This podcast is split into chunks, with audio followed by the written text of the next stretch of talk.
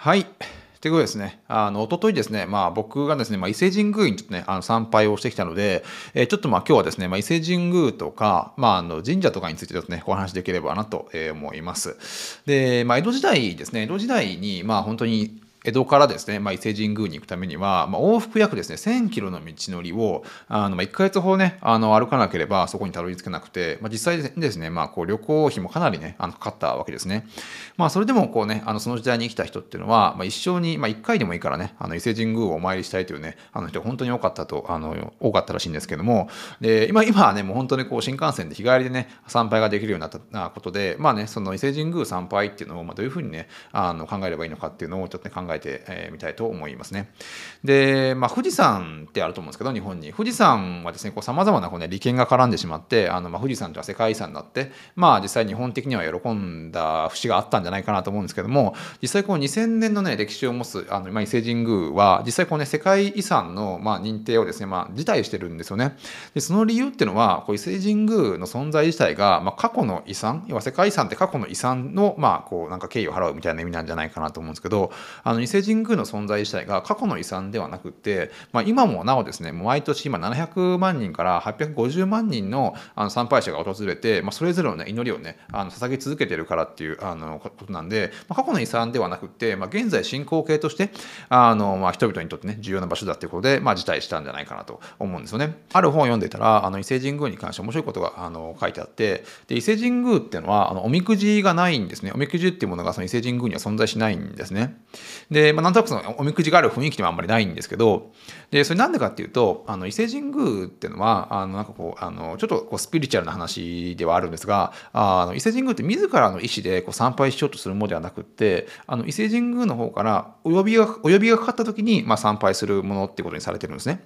なんでこうあの、まあ、当然まあ自らの意思で言ってるようには見えるんですが実際こうあの伊勢神宮に行く人というのは何らかのね、まあ、こうなんかお告げがあったとか何らかのこうあの神様からお呼びがかかって、まあ、実際そのあの行っているっていうことなんですね。なんでこうあの実際こうあの伊勢神宮に行ってそのねあの大吉とかあの中吉とかとおみくじを引くんではなくてもう伊勢神宮に行く行為自体が常にこう大吉ってことになるんですね。なんでまああのみこじが存在しないってことらしいんですけれどもやっぱこう実際こうまあねあのまあどこまでこうあのその日本の人はこうあの神社の重要性とかこう伊勢神宮の重要性重要性とかを考えてるかわからないんですが、まあ、少なくともですねあの日本でまああの成功をしたいのであれば、まあ、伊勢神宮と、まあ、出雲大社の神様にはこう定期的にですねやっぱこう挨拶に行くべきっていうことがねあのやっぱいろんな本の方に書かれていますね。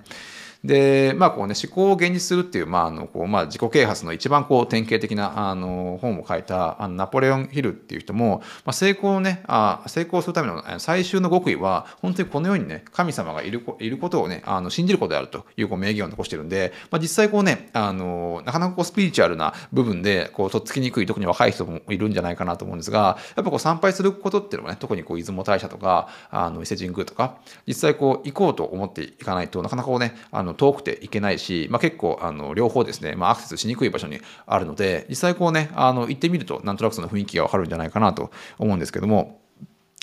でこれはですねあの気候家の清水義久さん義久さんという方の書籍にあの書籍に書いてあったんですけれどもあの現在のあのビジネス界では仕事にやりがいを感じられないとかあのやりたいことが特に見つからないなんてことをこうそんな甘ったるいことをね言ってる暇っていうのはやっぱりほとんどなくってむしろこうね本当に好きで好きでたまらないことを24時間365日やり続けてもやっぱほんの数パーセントしかこう生き残れないねこう厳しい社会に今なってきてるんですよね。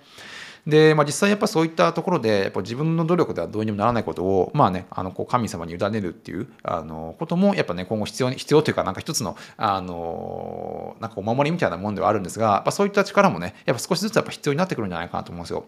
で若い時は本当に自分一人の力で成功しているように思えてもやっぱこう年を重ねるごとに、まあ、関わる人がねどんどん増えていくにつれて実際こう自分の力で動いてることなんていうのはほんの少しでなんか本当にこうなんかね大きなものに動かされているっていうなんかね実感がねちょっとずつ出てくるとなんかこうねいろんなこともあのいろいろうまくいくんじゃないかなと思うんですよね。まあ、そういった意味でこうなんか本当にこうなんでしょう自分の力でうまくいってる時はまだいいんですけども本当にこうなんかあの本当にコロナとかなんか本当に自分の力ではどうにもならなくなった時にやっぱこうね目に見えないものにこう委ねるえってことがやっぱ重要なんじゃないかなと思うんで、まあ、そういった意味ではねこうやっぱ定期的にあの、まあ、伊勢神宮とか、まあ、そういったね出雲大社とかもしくは自分の尺の神社とか、まあ、そういったものにねあのやっぱり通う習慣があのあるとやっぱいろいろ変わってくるんじゃないかなと思うんですよね。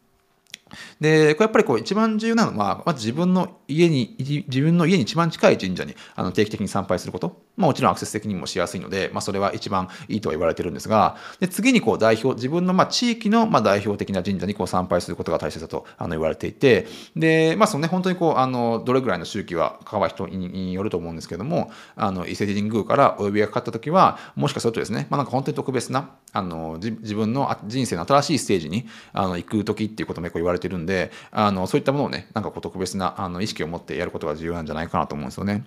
でこう実際こう神社っていうのはこう自らの意思で行くというよりもなんかこう、ね、お呼びがかかったこうなんかちょっと物理的にこうななんて言ったらいいかわからないですけどあのこう神様からあの来るように言われた時に、まあ、あの神社にあの訪問するもの行くものだと言われてるんですが特にこう伊勢神宮っていうのは特にその、ね、傾向が強いらしいですね。本当にお呼びがかかった時に行くと。まあ、行く人は1年に行く1回行くのかもしれないし、まあ、2年に1回とか、まあ、その辺の周期は人にそれぞれだと思うんですがやっぱこうなんか呼ばれた時っていうのはなんかこうね人生のあの一つの転機になることもあの多いんじゃないかなと思うんで実際いずれはね誰も誰誰しもがこう多分伊勢神宮からお呼びがかかることがあのあるんじゃないかと思うんで、まあ、その時をねあの、まあ、じっくり待つっていうのもいいですしなんかねこう、まあ、まあ口実を作ってっても変ですが、まあね、あの定期的に参拝するのも必要なんじゃないかなと思うんですよね。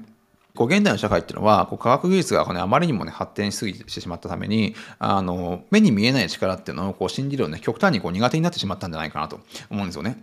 で、日本人ってのは、まあね、江戸時代まで、まあ、物質的にはね、こうあんまり豊かではなかったらしいんですけども、やっぱこう精神的な部分では、やっぱそういったね、かなり豊かな部分が、あのあったみたいで、で、こうお互いがね、こう、信頼し合って暮らしている、まあ、共同体をね、こう長年かけて作り上げたっていうのは、本当に日本のあの強みなんじゃないかなと思うんですが、本当にこう、あの江戸時代、あの後期にはですね、一人当たりの GDP が世界一になるほど、まあね、なんかすごいあの豊かであったってこともあの言われていますね。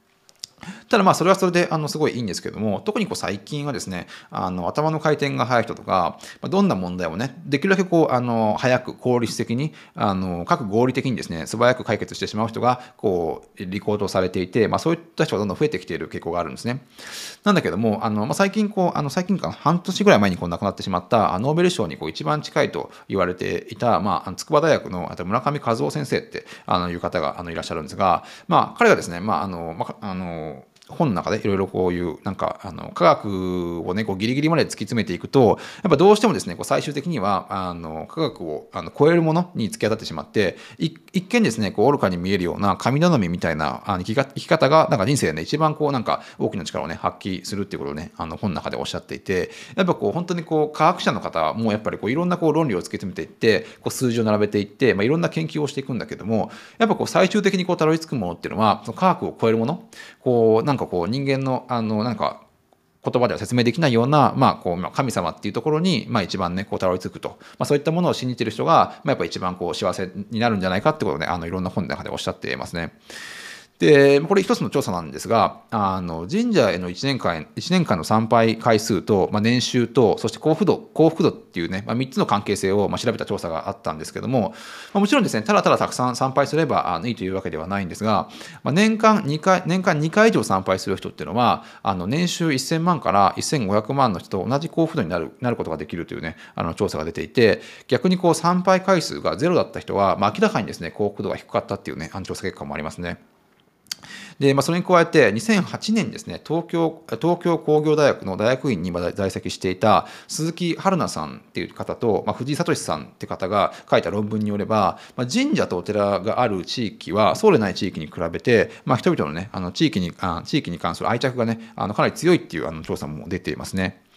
で、まあ、基本的にまあね、あの神社の、まあ、鳥居があのあって、まあ、そこはですね、まあ、属性と、まあ聖あのまあ、聖域を区別する、まあ、ためのこう鳥居だと言われているんですけども、まあ、やっぱこのね、あの鳥居の向こう側の、まあ、聖域の中では、やっぱこう本当に特に伊勢神宮なんてもあもう何千年もそこにあのあるわけですから、その何千年間ですね、もう,、まあ、人もう毎日毎日こうあの人が来て、まあね、いろんなあの祈りを捧げてい、えー、ったことを考えると、まあ、どれだけねまあなんかそういうこうなんかこう目に見えない力みたいなあの人々のこう意志みたいのがなんかすごいねあるあることがねなんかすごい想像できるんですが、まあ、そういった力っていうのはね、まあ、実際特にこう伊勢神宮なんかは行ってみるとなんかこうねすごいなんかこうなんか穏やかな気持ちになるというか、まあ、そういった部分が強いんでやっぱこう定期的にですねあの、まあ、僕もあのそんなしょっちゅう受けてるわけではないですがなんかこうねあの、まあ、そういうとこ訪れてあのこう目に見えない力を、まあ、ちょっとずつねあの自分の中にこう蓄えて、まあ、日々こうなんか生きていこうかななんて結構